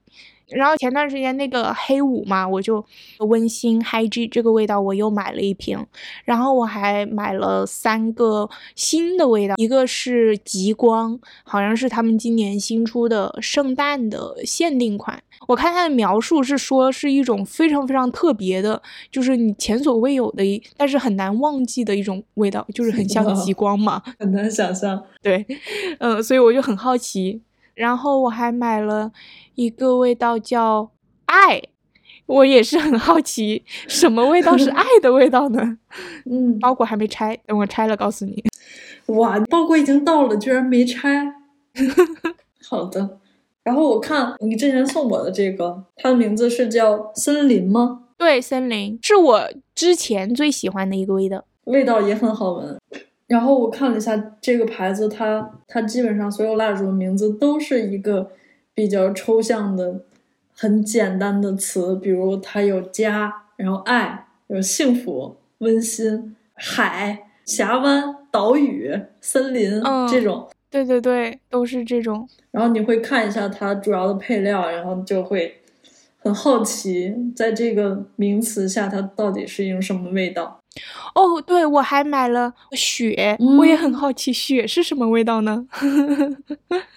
对，但我感觉我最好奇的还是那个极光，然后那个极光的那个瓶子设计的又跟以往的普通版的不一样，所以那个极光我买了一。盒大瓶的，然后其他几个都是小瓶的。嗯，没闻过，就是试试看。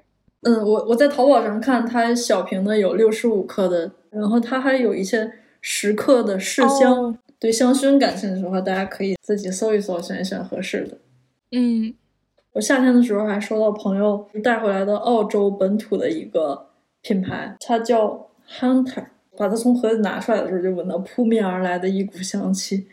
它主要的几个香调就是有一个 blue gum 蓝桉树，蓝桉树它本身也非常漂亮，树皮是灰蓝色的，叶子是蓝绿色的，形状线条也很美。其他配料还有桃金娘、金合欢，哇，都是很特别的植物。对，假如你不知道这植物是什么样子，听名字就觉得 很诗意。对，嗯，然后这些味道闻起来就是非常的幸福。嗯，我很难去具体的描述它到底是什么样的，只能说特别。嗯，还有就是我平时最常用的一个很常见的一个，如果你搜香薰蜡烛就会出来那个美国的那个 P.F. Candle 它的这个第十号甜葡萄柚这个蜡烛，就是清新的果香。然后如果你喜欢柑橘类、橙子类，然后葡萄柚的味道。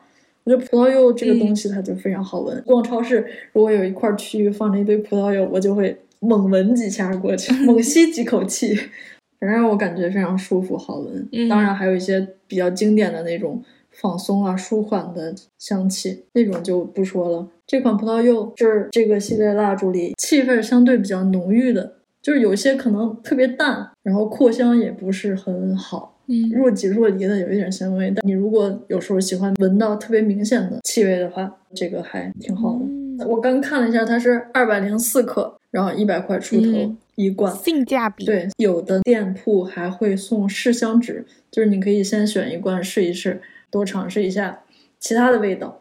这个信息到时候打在 show notes 里面，这个我 maybe 我会买。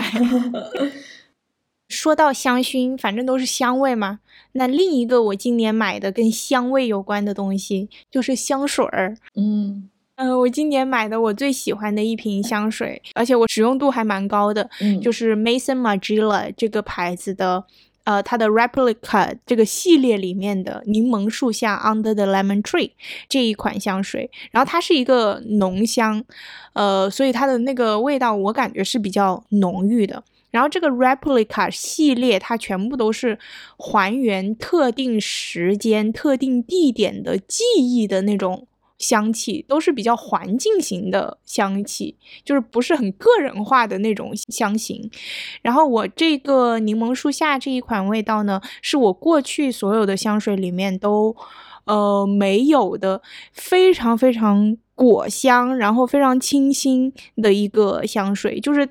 喷上的话，就感觉自己确实就是坐在一棵柠檬树下的那种感觉，就是非常非常直观的感觉。因为它里面的主要的原料也确实是来自柠檬和柑橘，嗯，还有一点木质和麝香，所以它的扩香也是蛮好的，留香也比较久。但是我的用法其实并不是正常香水的用法，我其实是会往空调上喷，然后让它吹散到我房间的各个角落，对着空调的出风口一路喷，把它用成一款空气清新剂。对，差不多就是这样。我差不多有把它当做一个空间香氛在使用，往自己身上倒是比较少喷这个，嗯，但这个味道确实是很好闻，对吧？对的，因为我艾瑞卡也给我买了一瓶这个香气。我这个月初去三亚就带的是它，因为我觉得在比较热的时候，在心理上会给我带来一种比较清凉、静下来的那种感受。早上喷了出门就会觉得也没有那么热了。嗯，它比直接挤压柠檬出来的那个香气要淡一些。好像又加上了一些类似海水、海风，就是有那种风吹过，把它冲淡了一点儿，然后加上一些海水的那种感觉。嗯，总之就是我觉得非常适合夏天炎热的时候。嗯，还有就是把香水喷在空调出风口的这个 举动，就让我想，那那你会会考虑用那种无火的扩香的香氛吗？我之前是有买那种无火香氛的，但是后面我感觉。主要可能还是因为我鼻子不太灵敏吧，就是我觉得它的扩香我不太能够闻得到。哦，我不用它的主要原因就是我觉得我喜欢火。啊，是。其实我也是有有有这个，就是晚上睡觉之前那几个小时，把主灯都关了，然后就留个夜灯、小黄灯，然后留一个蜡烛，就很温馨嘛。就视觉上，它有一个视觉上的加成。对，而且它它就是会温暖。你点着它之后，你有时候离离近了，然后会用手去摸这个蜡烛、这个杯子的杯沿儿，就像喜欢壁炉、喜欢篝火的那种感觉一样，就。喜欢在家里点火，我自己一直比较喜欢的一个香水就是大吉岭茶，就是一个很经典，对，甚至比较大众的一款，很多人提到香水，嗯，大概都知道的一款。每到秋冬就很喜欢用，嗯，我之前有给一个女生朋友送过大吉岭茶的香水。嗯，后来她把那个香水给她男朋友用了，我就没有再跟她做朋友了。唉，很多人用香水会分男香和女香吗？我觉得没必要分吧。对啊，应该是五年前、六年前，我有过一段时间沉迷市面上说是男香的那些香。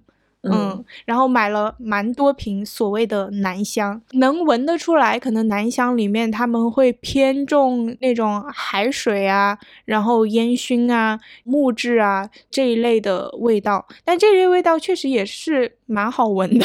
对呀，每一种香调它都有它自己的那个好闻之处嘛。就除了花香我不太能够接受以外，其他的每一种香调我都觉得都蛮好闻的。对的，我不太喜欢太甜的花香之类的。嗯，就所有的这些香味都是取自大自然里的东西。那你说大自然里的东西有哪些是分性别的吗？自然之母啊！所以所有的香都是女香，所有的香都是女香。是的。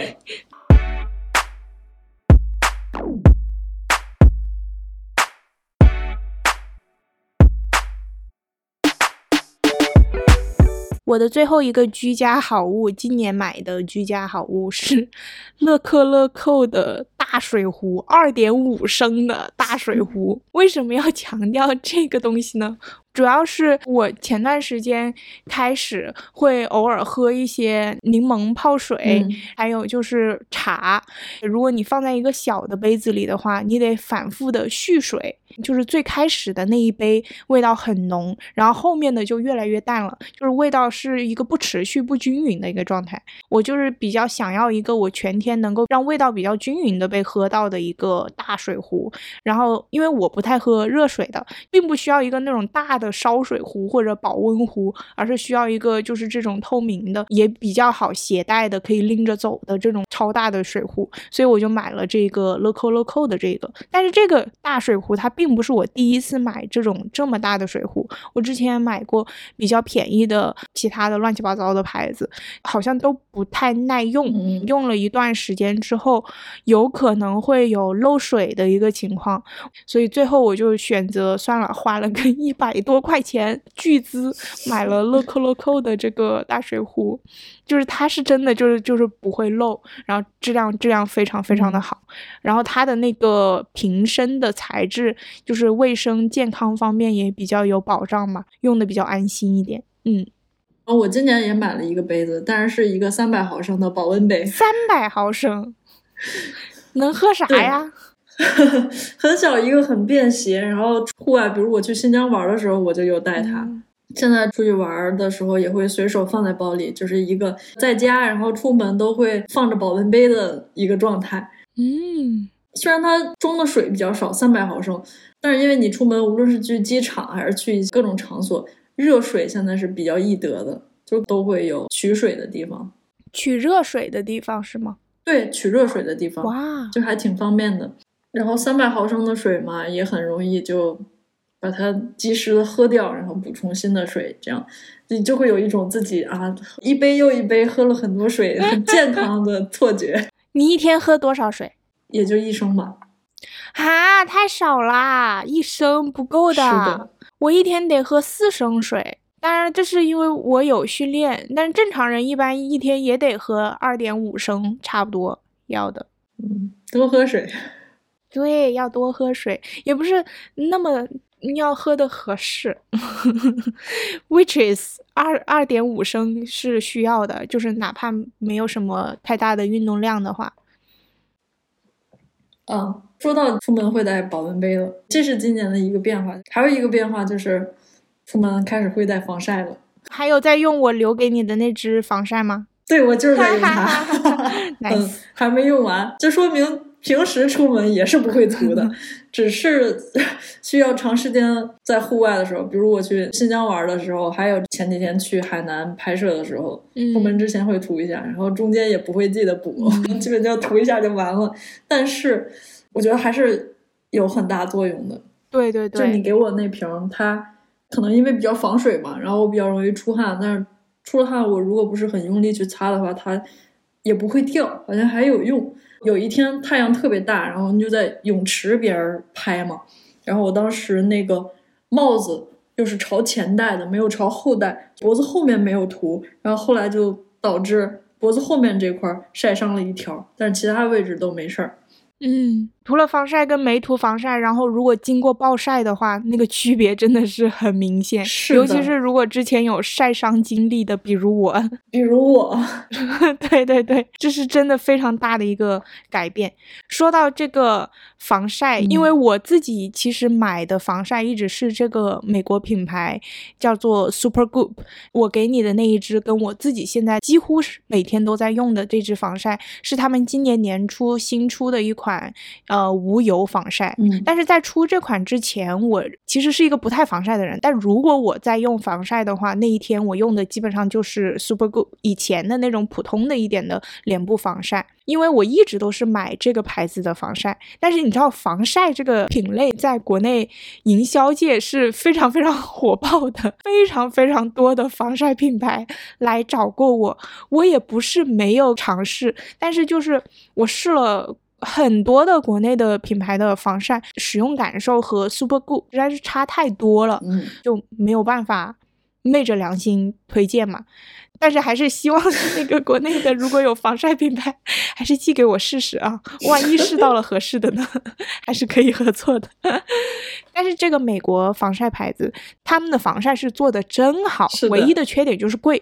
它防晒力首先这是最基础的了，基本上都是 SPF 四十、SPF 五十，然后三个加、四个加的防晒的强度。然后呢，因为它是一个整个品牌，它都是做防晒的嘛，品牌里面就有非常多的细分，嗯会分成不同的肤质、场景、不同质地的防晒产品。比如说我是混油皮肤，那我就会希望它是哑光的，然后比较控油的这个质地的防晒，所以我选择的是那一款无油防晒。然后有一些偏干性的皮肤，他们可能会希望就是用滋润一点的，那他们会有专门适合自己的那一款防晒。还有一些晒后比较容易暗沉的皮肤的话，它可能会希望带一点点提亮的，也有专门的防晒。嗯，还有就是一些比如说户外活动，嗯像游泳会需要那个防晒是能够长时间防水，所以他们也会有专门的这样子的身体的防晒，就是细分非常非常的多。还有就是他们的配方。非常的安全，我之前试了很多嗯国内的品牌寄给我的试用的那个防晒产品，我无法接的一个关键的原因，就是因为我皮肤很敏感，只要那个配方里面是有一点点风险成分的话，我就能够用出来，我的那一小块皮肤可能就会发红，我就没有办法继续使用。但是 Super Goop 的那个防晒。我用过它干皮款和混油皮款，还有以前的一款就是通用的那个防晒都没有刺激的问题，所以它的配方在我这个非常敏感的皮肤上面的测试结果也是很安全的。嗯，还有一个它的优势就是它不发白，你涂上之后就是完全没有颜色的。其实市面上大多数可以说百分之九十以上的防晒产品都是你涂上之后你会明显白一个色号的，但我就。不希望白一个色号，所以呢，Super Goop 的这个无油防晒啫喱，嗯呃，它的质地是那种有一点点胶啫喱质地的嘛，然后它的质感也是比较顺滑的，就是涂的时候是很舒服的。我感觉就是遇到了我的人生防晒。如果它一直都有在生产，后面也没有发现其他更好的产品的话，我可能会一直回购。嗯，然后它是一个。广谱防晒就是它有防两种紫外线，一种叫 UVB，就是普通的紫外线。这种紫外线它暴晒的话，会造成一些表皮的损伤。像我的话，就是一暴晒就会发红脱皮的肤质。然后另一种紫外线叫 UVA 这种紫外线，它的光会经过时间积累，然后让你的皮肤变黑、长出皱纹和长出斑。但是这种我们其实也很难晒到这个量，然后我们这个年纪也感受不太到这个的损害，所以大部分还是 UVB。但是 UVA 的这种更长波的紫外线，你能够防护到，当然还是尽量防护到了。UVA 的这个我就有话说了，你说，这个不是说我们那个年纪一般用不到，是取决于环境。我开始防晒，就是因为今年年初的时候在海南，在岛上，和前两年在西藏的时候，那种强度的紫外线就不单单是皮外伤的。对，因为它是会伤到你的真皮层的。对，当时一直是懒得涂防晒，就一方面觉得麻烦，另一方面觉得我就不喜欢那种腻腻乎乎的感觉。然后就是造成我的手后来嗯时间长了之后晒的，它已经起水泡了，开始。然后脸上也是晒的，就是有人直接问我：“你你是藏族还是汉族？” 然后就是那个肤色已经开始完全融入了，然后回来之后也发现就是长了一些斑。当然长斑这些不重要啊，其实我我其实无所谓，我脸上长不长斑或者什么之类的，主要就是那种不舒服的感觉，因为你晒了之后，毕竟它会变得更干啊，会脱皮，还有手上那个起了水泡就还蛮痛苦的，所以就是开始防晒。然后也是因为年初你给我的那瓶防晒，它真的。不黏不腻，很好抹上，抹上就跟你平时啊，平时我也不怎么护肤品，就 就是没什么存在感。嗯，所以所以我就开始养成了这个会用一些防晒的习惯。嗯，而且那那支防晒它很全面，它是广谱的，就是 UVA 和 B 它都有防护到，嗯而且它还有额外创新的什么什么，但我忘记名字了，是有专门哦防护那个电子屏幕的蓝光的。就是日常使用来说的话，我感觉是一个很全面的一个防晒了，嗯就完全完全不会出错的一个防晒。嗯，然后我主要用的就是它的这一个无油的防晒，因为它是脸部专用的嘛。但是我还买了它的另一个叫做 Play 身体防晒的 Everyday Lotion，它是一个专门涂身体的，呃，比较适用于户外游泳、下海的时候玩的一个防晒。它是完完全全就是身体乳的那种滋润的质地，所以很很舒服。它有 SPF 五十 PA 四个加，就市面上的防晒产品的话，这就是防晒的极限了。我其实是有一次大中午的时候，我到户外去游泳，然后游了两个小时，我整个从屁股开始，整个腿都给它晒伤了。然后那之后隔了没几天，我就去买了这个身体防晒。然后后面我就是开始在游泳之前，我会涂这个身体防晒，就不会有那种被晒红、晒伤的感受了。所以我感觉这个也是还蛮好用的。嗯。多么希望这个品牌找我打广告呀！它都没有入驻中国市场，淘宝上好像都是代购。嗯，但是还有就是这个价格，它价格蛮贵的，在防晒里面算是贵的了。嗯，那某宝上有很多特别便宜的，还说是保税直发，它一个四十五毫升的一支装五十五块。What？等一下，我看一下我这支是多少多少毫升？五十毫升。我没记错的话，应该是折合成人民币三百五左右。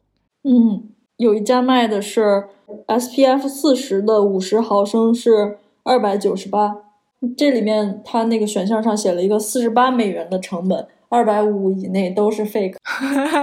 嗯，二百九十八我感觉应该还行吧，因为如果我在丝芙兰买的话，一般可以用九折折一下，差也差不太多。嗯，这个就是自己分辨了。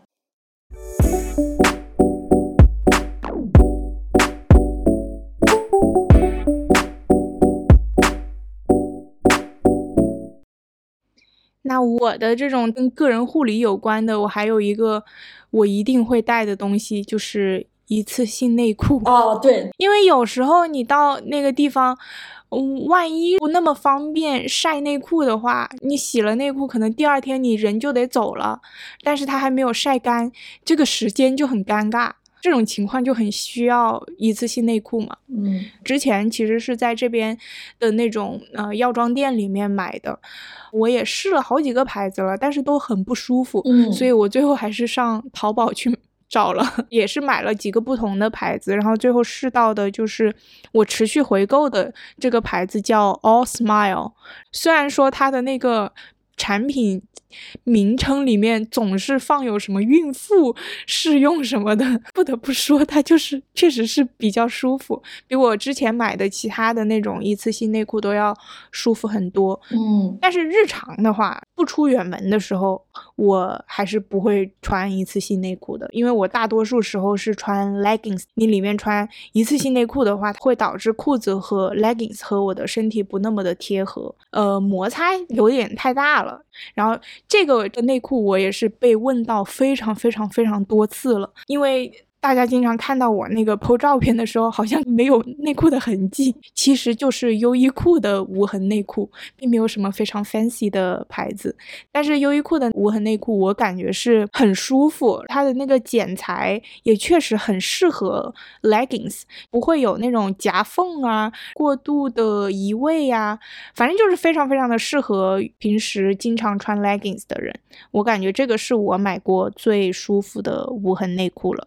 嗯，我今年买到了几条挺好穿，然后也很容易干的专业运动的速干内裤，而且是平角的。我所有的内裤都是买平角内裤哦，我觉得平角内裤非常非常舒服。包括我之前也买过优衣库的平角内裤，不知道有没有人跟我一样。反正我觉得平角内裤比三角内裤要舒服很多。我觉得如果你没有什么无痕啊或者什么之类的需求，可以试试平角内裤。嗯。最后要以内裤结尾吗？那那个食品也就顺带着提一下吧，以吃的来结尾吧，还是？那你最近有买到什么方便的速食吗？有，但是我买的方便速食吧，我吃的时候也不太方便了，因为我会加很多的花样，让它变得不方便。说到这个食品。我今年买到的最喜欢的一个食品，我特意找了他们的品牌方，想要问问他们要不要找我打广告，他们说不用。好吧，他们 也不是说不用，但是他们不投微博，嗯就是满小宝的肥汁米线。最开始是那个天然女宝那个播客的主播番茄，他给我推荐的，他说你一定要买这个米线，他说非常好吃，非常好吃。然后我就说 OK，我买三包来揣一揣，然后我就买了三包，经过翻山越岭的转运过来，三包被我连续三天直接吃完了。我其实吃第一包的时候，我就赶紧又从淘宝买了十二包，然后又转运过来，然后我十二包又吃完了，然后我第三次直接买了三十包，因为我觉得转运一趟很不容易，疯狂！但是真的很好吃，我感觉是我吃过的快煮的面条类的食品里面最好吃的一个。然后它很适合搭配，就是其他的东西。就是我从来没有一次是只按照它那个里面的配料包来吃的，我永远都要往里面加两个蛋，再加一包蔬菜，再加一盒肉。然后可能还会加火腿肠，加香菇，呃，反正我会看看我那个冰箱里面还有什么就能加的 东西，我都会加进去，最后变成一嗯个小火锅一样的感觉，嗯，你就非常非常的满足。我感觉他们主要好吃的点是在那个汤。就是它那个汤很很适配各种各样不同的食材，所以我配很多其他的东西一起都很好吃。我我想问一下啊，他们里面的配料包，比如说那汤料包、肉酱包什么的，因为你给我推荐之后，我也去买了三包回来。然后你会把这些料全部都加进去吗？会啊，哦，那那就这是个人口味不同了。你不加的吗？我第一次当然是全都加进去了，就按照上面写的。然后你觉得味道太浓了？对，我觉得太重口了，哦而且那个汤非常的厚重。对，我就喜欢那种厚重的感觉。它有一包类似麻酱的那个东西，我往里加的时候，我就感觉胶质感很重，稍微嗯看起来是有一点黏的，就感觉我看到了胶一样。黏腻，嗯，它的汤是那种很浓稠的嗯，而且我还比他写的那个要多加了一些水，嗯煮出来之后，我觉得口味比较重，比较咸吧。天呐，我甚至还会往里面再加一勺辣椒酱。Holy，天，对嗯我另外两个想推荐的，也不是推荐吧，就是就是分享的我自己买的好吃的东西，其实也跟煮米线有关。就是煮米线的时候我会放的东西，一个就是辣椒酱，还一个就是那个呃鸡枞油。净评估之前，其实最开始是那个一个呃微博上的网友，我的互联网姨母，她送我的，因为她是云南人，哦对她送了我一箱，就是各种菌菇有关的东西。然后我当时吃到那一小罐儿，Oh my god，就是好吃到我直接当场，我甚至都还没有拆完剩下的包裹，我直接站在厨房里面就把那一瓶给吃完了。嗯，然后他一共送了我四瓶，后面我就一直自己回购，从那个店铺再买。然后我连续的买了很多次之后，我才发现他店里有那种一公斤的版本，就是量贩装。但我之前一直买的是好像是五十五块钱一瓶的小罐装，差很多钱。他的那个一公斤的量贩装好像才九十多块钱吧。但是它一小瓶才多少克？两百克就已经五十五块钱了。然后我后面就是买量饭装了，然后我煮面条啊什么的时候，我都会往里面放。然后我还有买那种云南的菌菇包，就是它里面包含各种各样不同的菌菇，然后你去泡水煮一下，它就会发起来。然后我会用那种一包菌菇煮出来的汤，然后来煮面，然后把那个菌菇可能分两次放在面里面或者炒肉来吃掉，就非常非常的香。嗯，哦，然后我煮面一定会放的另一个东西就是辣椒酱，我买过很多种不同的辣椒酱。今年我买到的就是我觉得最好吃的，叫做甜老虎，三种不同口味的辣椒酱，我流口水了。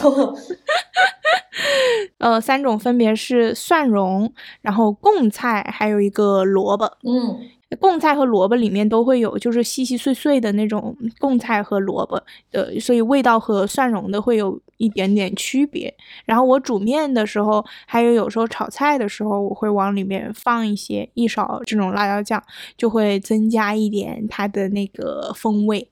嗯嗯，这几个牌子都没有找我打广告啊，没有收钱的啊。